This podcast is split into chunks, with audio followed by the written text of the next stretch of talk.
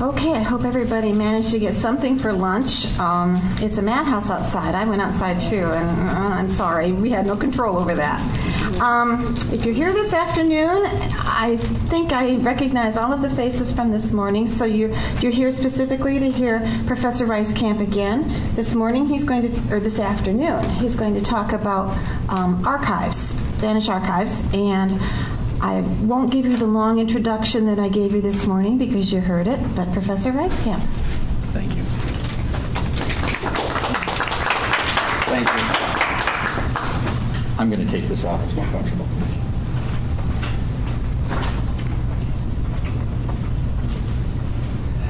This lecture today is going to concentrate on the National Archives of Spain and Latin America and I've already pretty well surveyed where you're from, the countries you're interested, in, so that uh, I will at least try to say something about once as we go along about every country.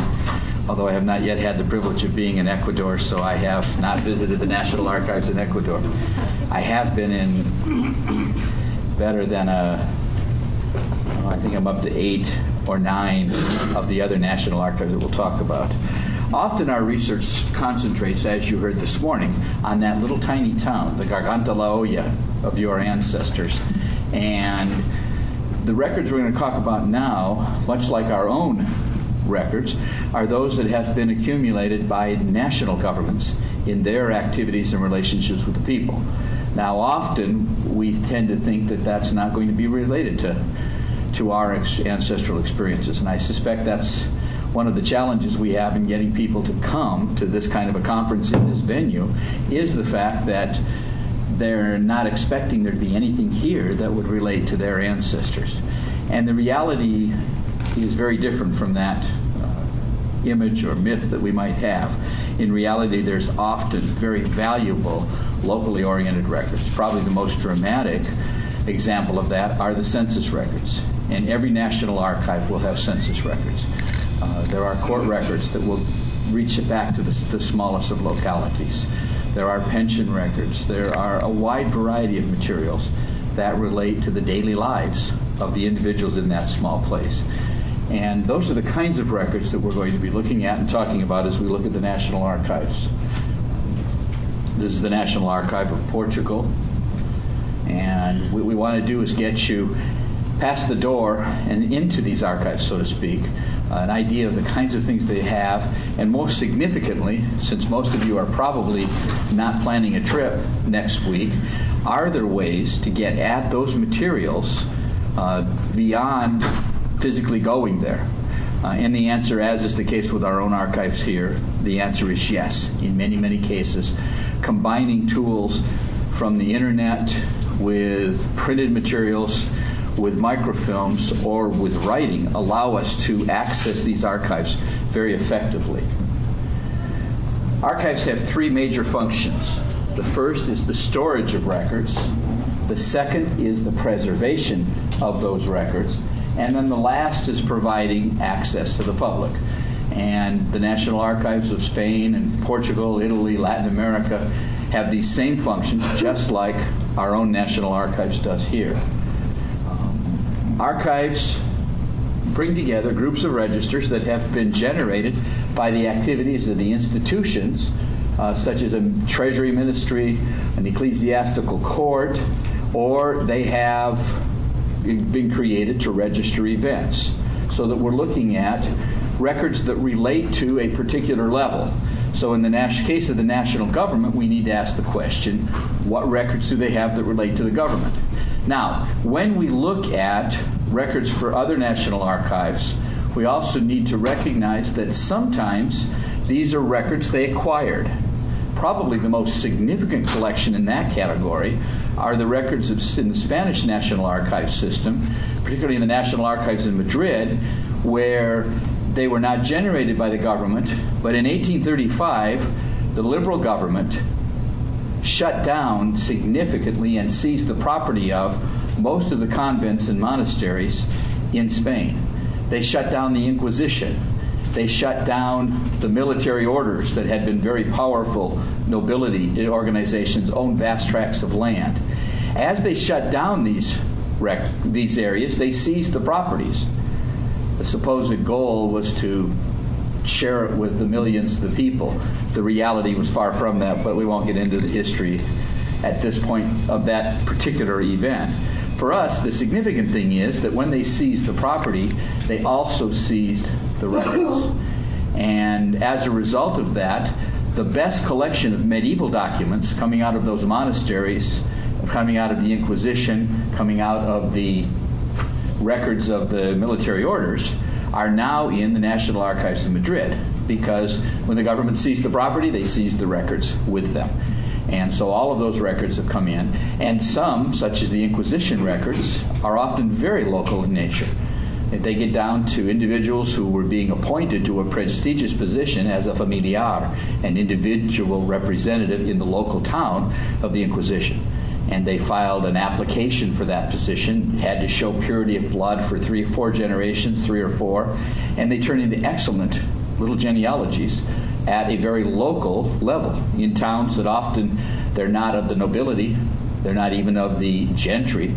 Uh, they're upper middle class individuals who are seeking to serve because there's money in it and or because of the prestige. And and they're fascinating records because sometimes I remember one in a little tiny town called Tuejar, small town in Valencia, and uh, it related two things of interest about this gentleman. Aside from his genealogy, he had clean roots and he'd been a, a noble servant of the people in a number of areas in the town and had a good career. But there were two problems that kept coming up as they interviewed witnesses in town. One, he had a couple of cousins, one of whom had murdered the other one back about three generations. And the sense of family in Spain and extended honor was such that everybody kept bringing up this particular problem. The second was, and there was not much they could do, and that really wasn't a problem. People just wanted to talk about it. The second one, however, is he apparently had the habit of making certain nocturnal visits to a widow in town. Um, he was given the position with the stern warning that the nocturnal visits were to cease. So, again, very local, very intimate, relating to a family that I was researching, not gentry, not nobility, and yet found in the National Archive in Madrid. So you never can be certain what you're going to find and how it relates in these archives. In addition, as we look at the archives of Spain and Portugal, we're going to find extensive colonial materials.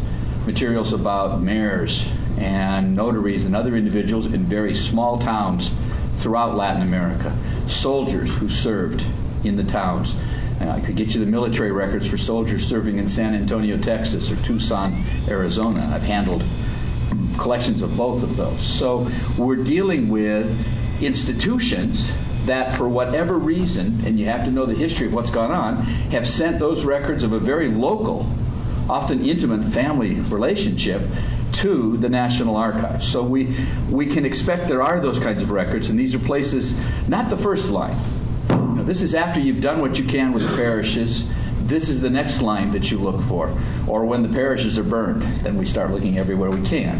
Uh, and with some good success, I might add. All right. We also need to recognize, just by way of understanding archives, that there are those that are opened and closed. This has nothing to do with the hours they post or when the door is open or closed. This is the concept that are they still admitting new material? This archive here is, is an open archive. There are new admissions not to Archive 1 per se, but they will come into the Archives 2 out in Maryland and be sorted and ultimately assigned to categories. Uh, all of the archives of Europe either are open or closed. In Spain, there are a number of national archives that are closed. In particular, to mention, the Archive of Simancas is only related to material uh, up to about 1800 and with significant collections that were functioning government units in 1800 that are not there, that are one in the National Archive in Madrid. The National Archive in Madrid is now closed for any material that uh, roughly up to the year 1900, acquired by or generated by the government between 1800 and 1900, roughly.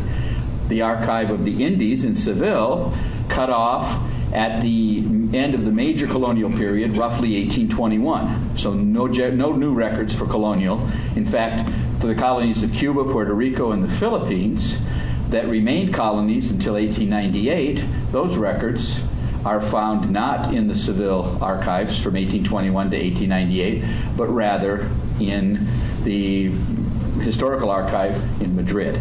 So, this important concept about an archive being open or closed. Now, if it's open, this is the National Archive in Alcalá de Henares, the Spanish National Archive, which receives material for the 20th century. It is open.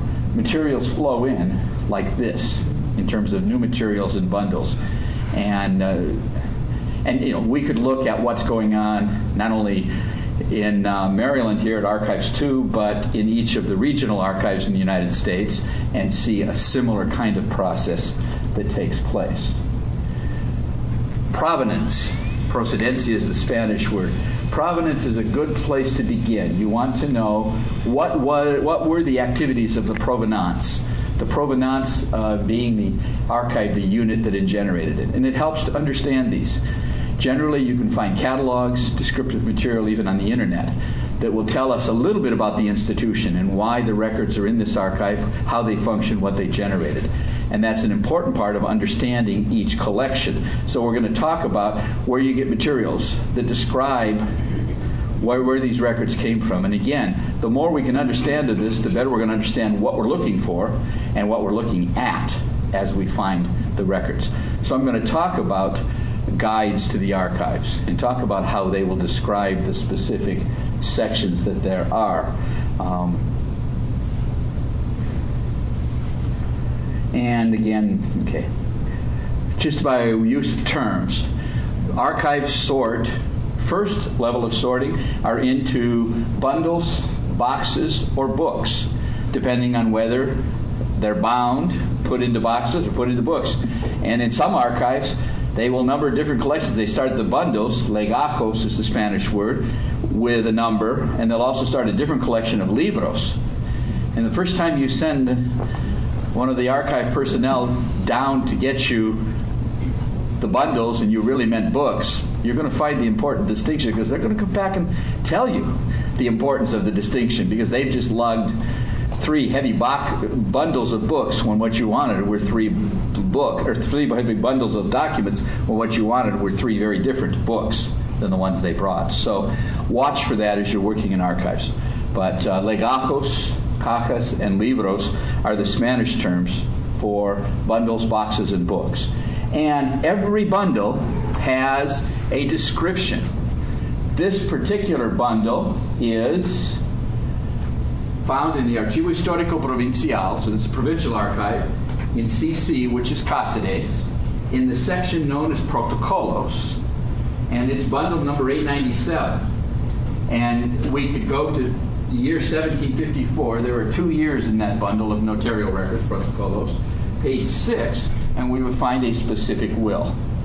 And that's a common way. You'll have the name of the archive, and it might be AHN, which is Archivo Histórico Nacional in Madrid, Sección Órdenes Militares. There are their big sections, so you might have a subsection, Santiago, meaning the military order of Santiago, and then you're going to have a bundle number, and then within that bundle, maybe a little file, maybe 500 little application files to be a member, and down to a page number. And it's important that we cite where we get our information so that someone else can follow up behind us. This footnoting thing is significant. And it should start. Give us the archive section. If there's a subsection within that section, the subsection. In the U.S., we call these record groups. And then a bundle or a book or a box number. And if there's a difference, you better label it. You know, Libro 897, or in this case, Legajo 897. This archive they didn't distinguish. This is this one's a book and this one is a box. Just depended on how they held together and how big they were as to how they did it. So, and then this gets us down to the specific document. But every reference should do that. All right. The provenance, the, pro, the, the, origin of the record, is defined by the jurisdiction of the archive. And we talked a little this morning about parish records and that jurisdiction, about provincial archives and the extent of those. And that's where the, the levels, those local levels, is where the greatest amount of your research will do. Through the years, I've spent most of my time in parish records, in provincial records, and only occasionally, out of a two month trip, maybe two or three days in national archives. That's expanded more recently because I'm finding myself working in the 1500s where I'm finding more records, and I'm working with families that we've done the parish records for the 19th century, and they're wanting more information. They're wanting the kinds of stories about the nocturnal visit to the widow to add to the family history. And so we're looking for other records that will give us that, and again, often then at the national level. Uh, the Royal Chancellery Archive in Valladolid has become one of my favorites because in the last five years they've begun to index this massive 86 kilometer collection of court records. And they appealed in Spain directly from the municipality to the crown. There were no intermediate levels. So the first level of appeal of somebody who was unhappy with a probate case, was unhappy with the local mayor's decision about the way the argument over the fact that the guy built his house three feet onto the near or one meter onto the neighbor's property and the fight that they're having over where the property line is, and they appeal it. Uh, those kinds of suits, the appeals went directly to this court. And so as they're getting them indexed, uh, we're finding access by the place name to records that often tie in and, and are often old. That is, I mean, old in Spanish terms, not the 1700s or the 1600s, but I'm talking about documents from the 1400s and 1500s when parish records are scant or non existent. So, valuable possibilities. And the military records, again, uh, this is part of the national system, always separate. Uh, unlike our own archival system, where we haven't merged in most places except Portugal, uh, the military archive is separate. Uh, often closed to the public, as was as were the ones in Spain during the Franco years, the ones in Mexico until the Fox administration. Haven't been down since they opened it, but the military archive in Mexico is now open. Um, how, how, well democracy gets into the military determines how open those particular. I'm not talking about open and closed in terms of receiving records. I'm talking about whether or not you can get through the doors. Uh, the military archive here, this is in Segovia, and this is a marvelous collection. By the way, including many soldiers who served, officers. This is where the officers' materials are. Many who served as officers in the Americas have their records here. Uh, and I've used these collections several times. Segovia? Segovia. Segovia. Yeah. There's actually a nine volume published index for that one, and it's on the list of materials that you have. And uh, if your ancestor was a village, uh, an officer, unfortunately, the records for those who served as troops are not as good. They're basically 20th century. You rarely find much before that. They're housed in a separate archive in Guadalajara in, in Spain. Um, there are actually six different military archives and nine different national archives within the Spanish system. Um, you may also find that as you go back in history, the history of the area will define what's in the records. For example, all of these countries of Central America, except Panama, were once part of the um, audiencia of Guatemala.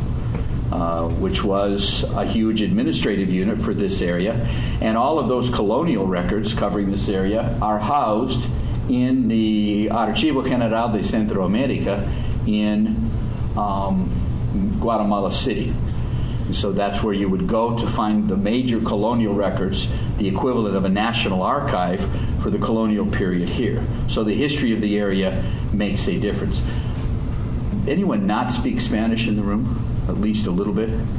Okay. So I'm talking out of Archivo General de Centroamérica. You're okay at that level. French. I can, I, oh, okay, good, good. Well, I, I don't very often. I do occasionally, but not very often. Ship it to flip it to Spanish on one of these. Um, all right, let's talk about where do you get information about the National Archives of Latin America, Spain, and Portugal. This site, which you have a reference to in your list of internet sites, I, I send in a 12 page bibliography, internet sites, books, and materials. Anything I talk about is in there. And this MAPFRE site, you can start with mapfre.com and you're going to have it. But it helps to have a little more of the site because it's sort of those feeling of never ending sites that you can explore. On this page, under the Fundacion, there is a directory of Ibero-American archives. And it gives you then a country by country description of archives, not just national archives, but archives at all levels throughout Latin America. And once you choose a country, such as Argentina, well, you can see National Archives, provincial, municipal, parliamentary, church archives, military, university, other archives, associations, directories of archives. All of these different options, and we're not going to explore those today. Our purpose is focused on National Archives. So, under Argentine National Archives, it takes you to the Archivo General de la Nación, and it shows that they have their own website. And so we could go to that website and have the possibility then of exploring the documentation, colonial period to 1810, national period after 1810, as well as a description of donated materials. Often family collections of important people will end up in these archives. Uh, another source of potential local material. Your ancestor worked for one of those families. You may find interesting materials about that ancestor appearing in those donated family collections uh, of, of, a local. These are of a local nature, and each of these is hot. You can click on and explore the site, and we we won't spend a lot of time on any single site. Some countries do not yet have a. The National Archives does not yet have a website.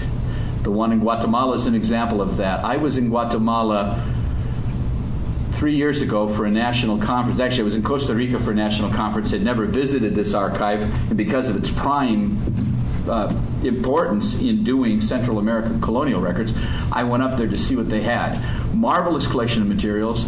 Most of the colonial notarial records are in that collection for all of Central America. So something that you'd want to look at. Remember, notarial records are testaments, marriage contracts, death inventories, all the land sale contracts. These are all gathered there. So you would want to, to look at that. When I was there three years ago, I spoke with the archivist at length. She was so ecstatic. They had received their first PC two weeks before. So we're talking about within and a similar situation in Bolivia when I was there two years ago.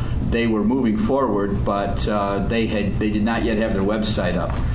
On the other hand, I would suggest to you that one of the best websites in the world, most user friendly, best collection of archival materials, and a wonderful archive is the one in Mexico City. Uh, so Latin America has the full gamut of what's there. When you don't yet have a website, they take you to a the uh, LANIC L-A-N-I-C Foundation website, which is hosted in the, uh, the University of Texas Austin, and they will have there a general type description of what's in the archive based on materials that were published or otherwise available about that particular archive. So every national archive in Latin America is described, and you get some information. And then this can be the starting place. The archive in Guatemala has a marvelous index, document by document, to every one of the notarial records for the colonial period. But it's, you remember the library catalogs? File cabinets? You know, the old wood file cabinets? Well, that's exactly what these are drawers up and down the whole length of the hall. And it's there, but it's there and no more. So we're becoming spoiled. We want it out there and available to us on the online. But at least that's a starting place to know it is there.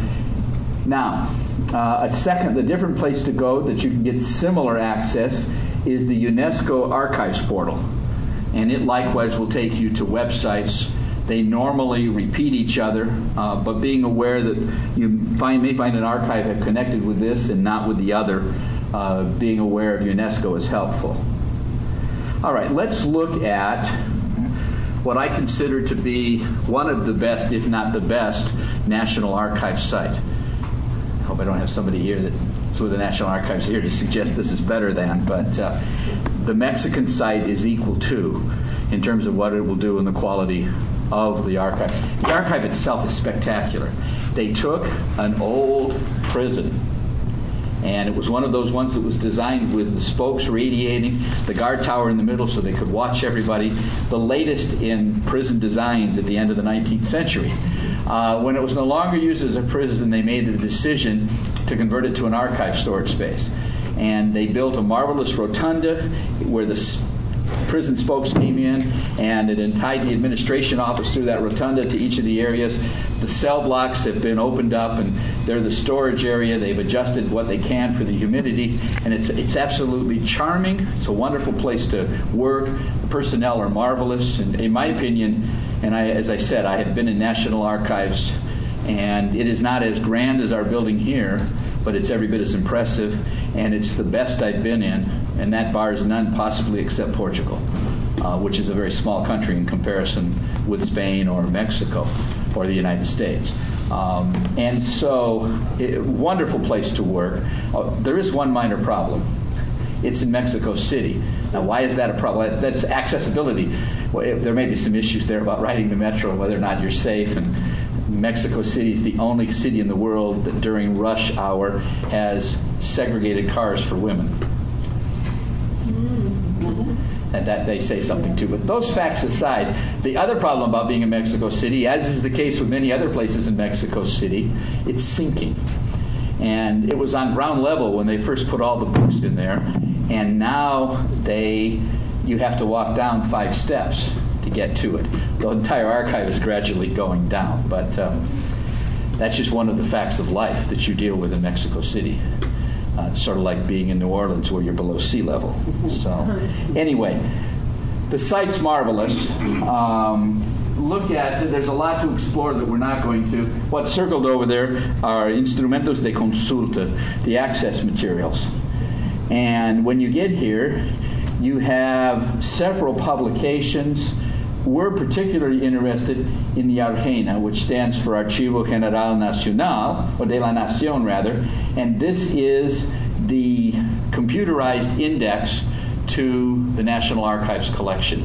And it allows you to go into each of the collections, basically colonial, 19th century, and 20th century, and index records in there. And it's available online.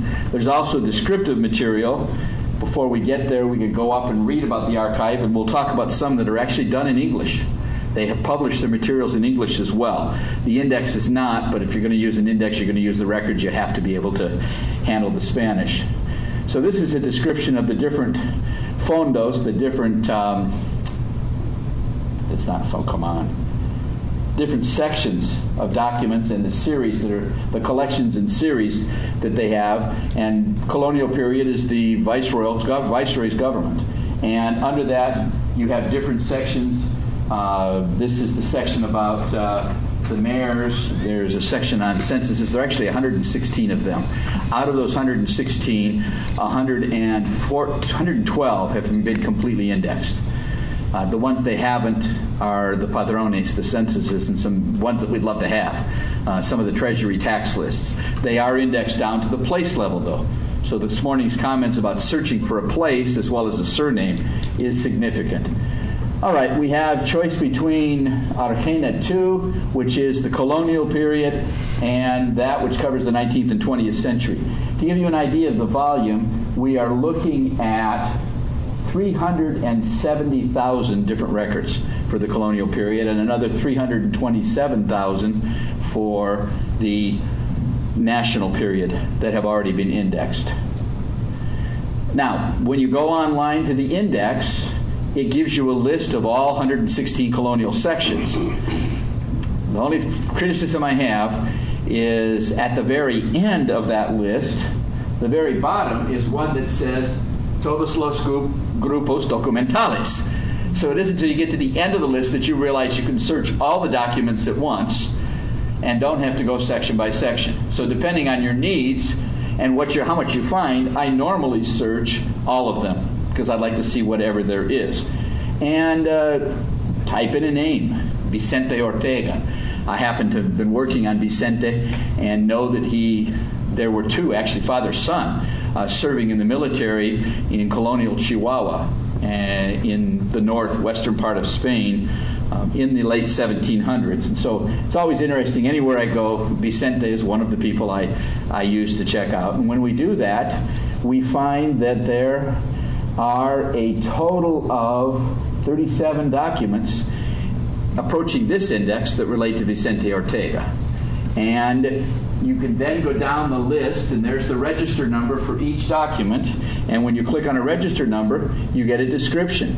In this case, this particular document is a diary which was written by Vicente Ortega, who was a lieutenant, first lieutenant in the second company of the expedition into Nueva Vizcaya in the um, month of October 1773.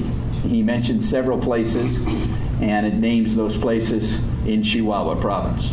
Again, we're talking about local information about a man who left descendants, who died in the area, um, was part of this colonial period, but in the military.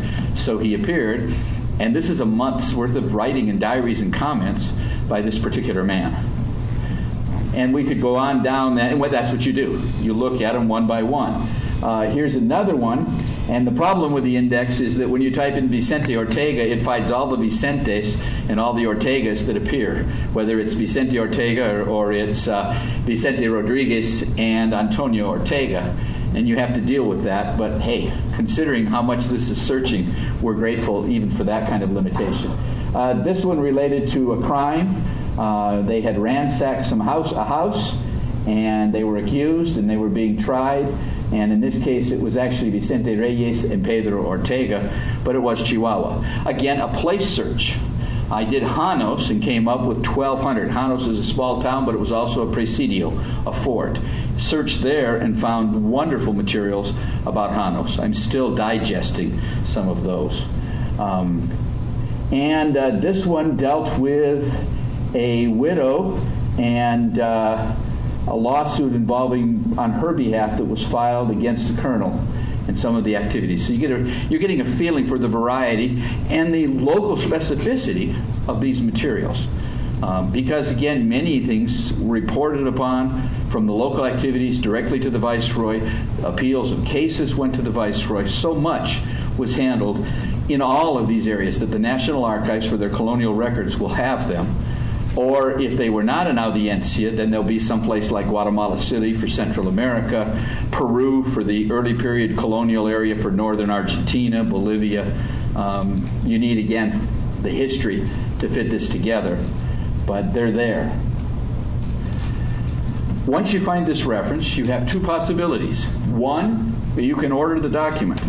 Mexico City is very good at responding and they managed to make the postal system work in and out of the National Archives, which is more than I can say about some of the local experiences that I've had. But uh, I've had great success in having them. I think that, in fact, they send them certified. You pay for that, and believe me, you want to certify anything that goes in and out of the Mexican postal system. Um, but you can order the documents; they're wonderful. Uh, the cost is is very good um, in terms of a per page cost compared with some other places that where you'll end up paying 40 euro cents for a document sometimes in Spain. Um, or your other alternative is yes. Um, well, uh, hold on, go ahead. Uh, can, can you go down like in person? Oh, yes. Can you go down in person? Yes. Now, when you get to Mexico City, you want to go in and identify yourself as doing a historical study about a particular family and a place and you want to use the buzzwords, some of the ones you've heard today, of uh, la historia de la comunidad. Estoy tratando de ver el significado de la familia dentro de la historia de esta comunidad, de ver la, el impacto social, económico que. Okay. Talk the language, the buzzwords of a historian. Because if you're a genealogist, they're going to give you a pass to get into the microfilmed records section, which is excellent but you want to handle the real things, and uh, you can get there. Uh, I, I, you know, besides the fact I'm a, uh, a historian, I have sent students in who were going in as genealogists and and other uh, adult members of the community going down there and had great success. They're wonderful. We've had a change with the Fox administration and the personnel, and I don't know them as well. I have not been down there since uh, Fox took over, but everywhere else I hear about it's been excellent in terms of the changes um, in the administration. So I would assume, and it was wonderful before. It's just the people I used to know and I could tell you who to talk to are gone now. Um, but uh, your other alternative is to find it on microfilm. And many of the collections from these national archives have been microfilmed. Here on the page, homepage, is a contact us, and you can find the email addresses for uh, various sections in the Me- Mexican National Archives, and you can write them, send them an email. In fact, write them and indicate that you're coming down. And if they have any suggestions or directions, I've written on more than one occasion to a National Archive and asked about the hotels to stay in. I'm currently staying in the Hotel Harrington down the street because I asked that question of this archive. The Hotel Harrington is a nice, and inexpensive hotel. We'll put it that way, and we're happy. Uh, it's not the Ritz, but uh, and they'll give you those kinds of suggestions. Let them know you're wanting something reasonable priced if that's the case, because otherwise you're a rich American and they're going to put you up in a five-star hotel. But those kind of things. Write them about your questions. Can I order a copy? You know, uh, how many pages? This seems to be 50 pages. What would it cost to copy this? And you know, what's going to be the postal charge? You can write all these kinds of questions. They're very responsive to those kinds of inquiries. And again, the Mexican archive is state of the art in terms of electronic contact. Do they sell the film, or do You may also, it is possible, to, depending on the film, and the, to buy the actual film instead of photocopies. And sometimes you pay to photo to, to microfilm. I often microfilm records in Spain, and then they send me the you know the National Archives in Spain, Mexico, the big countries have their own microfilming department, and they will do it for you and send it to you or they'll photocopy. I, I'm not. I, I've never worked in one that didn't have photocopy facilities. I worked in a lot of archives that didn't, but not at the national level. Guatemala had a photocopy machine. I mean, I can remember the days that we're talking 20 years ago when they had the kind that moved like this, and you had to try to handle an old document like that. But uh, again, we're state of the art, and they're responsive. I think that's an important thing to realize, just as the people here answer. Um, and some of the same little tr- tricks apply. Ordering military records from the military archive, you want to specify if you want the entire file, or they'll do what they do upstairs here, and that sends you the part that's been identified as genealogical in interest and not give you the entire file. And you have to ask for and pay for the entire file. And frankly, you often find the best material uh, beyond the mere genealogical data, the family history material, the who, the whys of what's going on are buried in those correspondence documents that otherwise they don't send you. So the same kinds of things. There is what we see here. Again, there's also on that same first homepage a general guide, Marvel's published book that's now available online. And uh, what's great about it, it didn't appear as it should have, is that it's available in an English version and it describes all of the collections down to uh, each one of the series collections in English so that you can know you know if English is your native language you're most comfortable with that's a good place to start uh, in terms of understanding what's going on. Talks about photocopying all the services they offer and a good description in English. Now that's one way to get into the Mexican National Archive. There is a second one if you're interested in the area of northern Mexico, and that is a collection known as the uh, Documentary Relations of the Southwest program coming out of the University of Arizona. Excuse me. Uh, yeah. Arizona, no, University of Arizona in Tucson. And what is, where, where, where is northern Mexico? Durango, Mexico, draw a line through Durango, Mexico, roughly north to Durango, Colorado, plus up the California coast. All of the northern New Spain frontier, including the southwestern U.S., and all the way down roughly to Durango, um, all the way over, including the Nuevo Leon, Santander, Nuevo Santander region. If you wanted to buy the English version of the Guía General, how would you buy it? You know, is it like in a bookstore? You could try it in the bookstore if you wanted it. it- It's online, Mm-hmm. but if you wanted it in English, you should be able to get it in a bookstore. I can't remember. I think the copy I have is in Spanish, but uh, you they, they do have a bookstore, and that's an option. I, I've done it on site. I've never tried to do it by mail. Okay, so then I, I would go on. I would start with something like uh, Amazon.com. Um, and when you go on, you can get the ISBN for it. And once you've got that, you can explore the normal channels for buying books. And uh, you, I'm assuming you can find it. It's been about 10 years since they published it, so I'm assuming it's still out there. But all the information is online. Okay. so that you could download that if you preferred into Right, a was- CD. I was trying to differentiate Yeah. whether you could get It a is, hard it's, copy. it's both. They exist, whether, I haven't bought one recently. Uh, this site, what they did was they've identified document collections, in particular the provincial, the Provincias Internas, which was the 18th century, or the, excuse me, the 19th century, no, yeah, the 18th century, 1700s, uh, government, mostly military, for that northern part of New Spain. And they've gone through and indexed those off of microfilm um, in a different index, sometimes a little more detailed than that of the uh, National Archive there. And they have copies of everything in Tucson, plus they'll identify other places that there's a microfilm copy. So you can do a search in the uh, master database and again, these sites are referred to in your materials. Um, and you can search for a name. And in this case, I searched, as I recall, for Vicente Ortega. I found 70 re- references to Vicente. Uh, this particular one was a service record of lieutenants.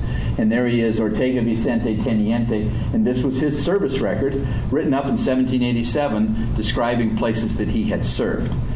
And so I was able to order that, and it tells me this was indexed off of a film in the uh, Arizona University of Arizona film collection. Uh, there's an original. Oh, this one didn't come from the National Archives. It came from Santa Fe, uh, New Mexico Archives, and there's also one at the University of New Mexico Zimmer, Zimmerman Library. So it gives you some other alternatives on where to find these films. Um, this is one that came from uh, the AGN. In this case, this one uh, did identify a Jose or, or Ortega Antonio and a Vicente Rodriguez. Um, same problem when you type in Vicente Ortega. And again, tells you the location they copied it from. The original is in the Provincias Internas. So we do have, again, that's the reason we're looking at this, but it indexes a lot of other materials as well. So marvelous. If you're working in this area, essential place to go if you're in northern Mexico during the colonial period, especially because this is a frontier area where a lot of records were lost. I, I could I could tell you horror stories that I won't because I don't want to discourage you. Because while I've had some real hard times, I've put together some lives of people. I have one man by the name of Jesus Garcia, and I have managed to construct his life. You have a Jesus Garcia too, huh? I've managed to construct Jesus's life from knowing nothing about him except that he was a grandparent on the line to having a complete story of his life, everything, including parents' names, everything but where he was born. I got him back to about age four, and uh, he comes into the area in what is now the San Buenaventura Janos area in Chihuahua at age four as part of the resettlement population. And I, I, but I've traced him as a judge. I found him in his early years when he was serving in the Spanish military before 1821, and gradually, from all kinds of little bits and pieces, have put together the life of this man. Much of it using these kinds of sources and indexes because the local records are gone. Although I had a pleasant surprise. I'm down in a different record collection, which is the not part of our lecture. The Durango uh, Archdiocesan collection is microfilm, but not available except in uh, University of New Mexico, New Mexico State University in Las Cruces. And I'm in there and I'm searching for these guys and everything about Janos, same kind of a place search on the index as well as name searches. And one day the man walks in and says, I hear you're looking at San Buenaventura. And he's, I said, Yeah. And he says, Have you seen the, the baptismal records for 1776 to 1803? And I said, They don't exist. And he says, Oh, yes, they do. And I said, Where? And he said, In El Paso, Texas, in the Catholic Diocesan Archive. And I said, Oh my. And I'm, I'm envisioning the next morning I'm heading to El Paso. And he says, Would you like to have a typed transcript of the entire book? I begin to think I'd reached heaven. I mean, this is this is the kind of stories, and so he did. He gave it to me. So uh, we found a little more. Although Jesus Garcia was not there, which eliminated that as his place of birth, which was helpful, but not as nice as if he'd been born there. So uh, anyway, you never know what you're going to find. But that is that's not our National Archive story. But that's the kind of thing we research as we look for people and places. Um, again, there's some good description about this. The website is marvelous. Um, And if all else fails, type documentary relations of the Southwest in Google, and it will take you straight to this website because the website is one of those impossibly large ones. It has something to do with Arizona State University's museum.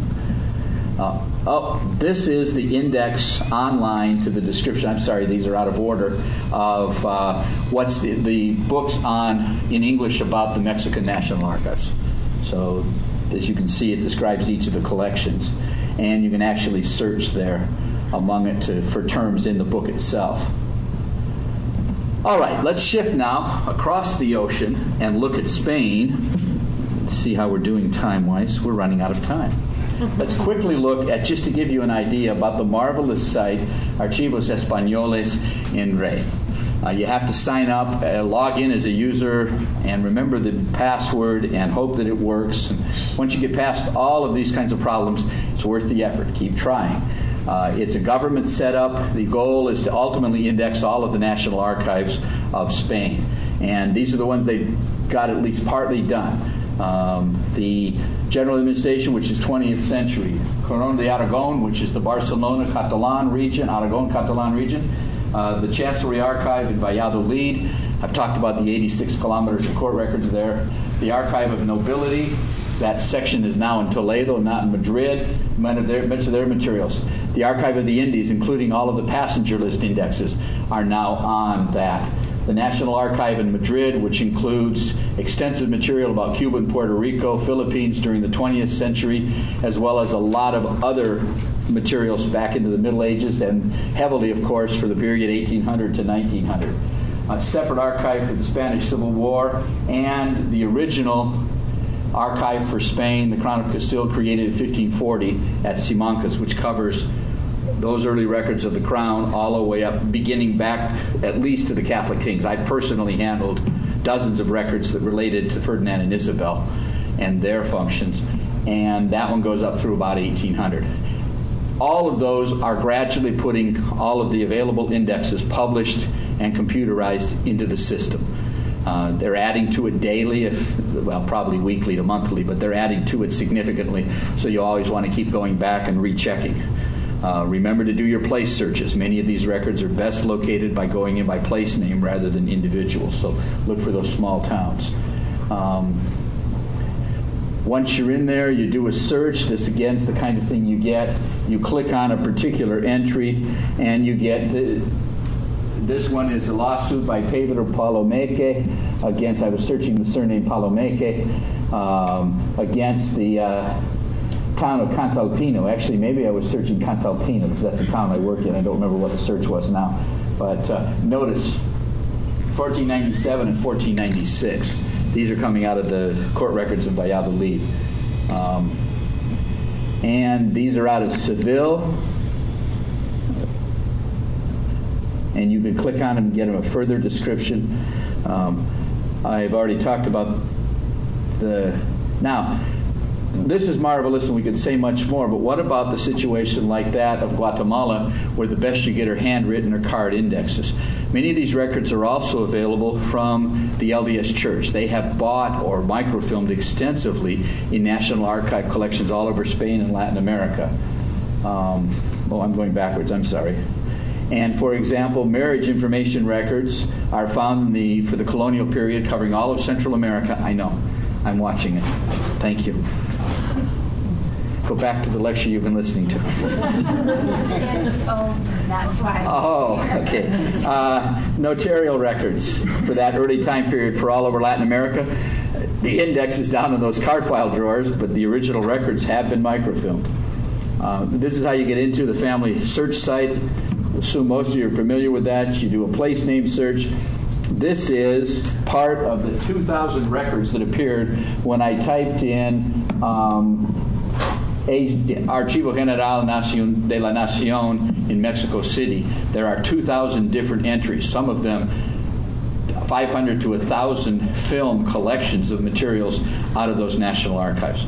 Uh, wonderful materials that are available. Um, this is a, a, similar page, and because I'm out of time, uh, this again related to Mexico still. You get down to the detailed description um, that we don't have time to look at. the Mexican National Archive, significant portions of it are available on microfilm. And by using the indexes online, combining that with the microfilm that's available, you can look at the records and never have to go to Mexico or write. So that, uh, and I wouldn't recommend it. It's always more fun to go to Mexico. Down to censuses and variety of materials. I know, Diane, I'm pushing it. Uh, we've talked about likewise major collections for not the court records, but some of the other nobility type records for both Granada and Valladolid, the Royal Chancellery records, um, the military order records, and others from the National Archive uh, are available. And again, these are major collections with uh, 500 to 1,500 rolls of film. Um, and there's a lot of other materials we haven't touched. Let's just indicate, for example, we haven't talked about a lot of specific other archives. And here's a marvelous archive in Venezuela, the National Archive there, that we haven't looked at. Every Latin American country has one, and the treasures are there. You've looked at the best for accessibility, but the records are there, often microfilmed, already in this country, and more and more they're working to get the indexes they need. Thank you. We've had a run through the archives.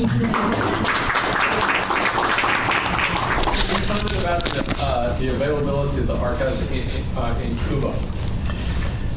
The National Archives in Cuba, I've not been there, uh, have marvelous collections.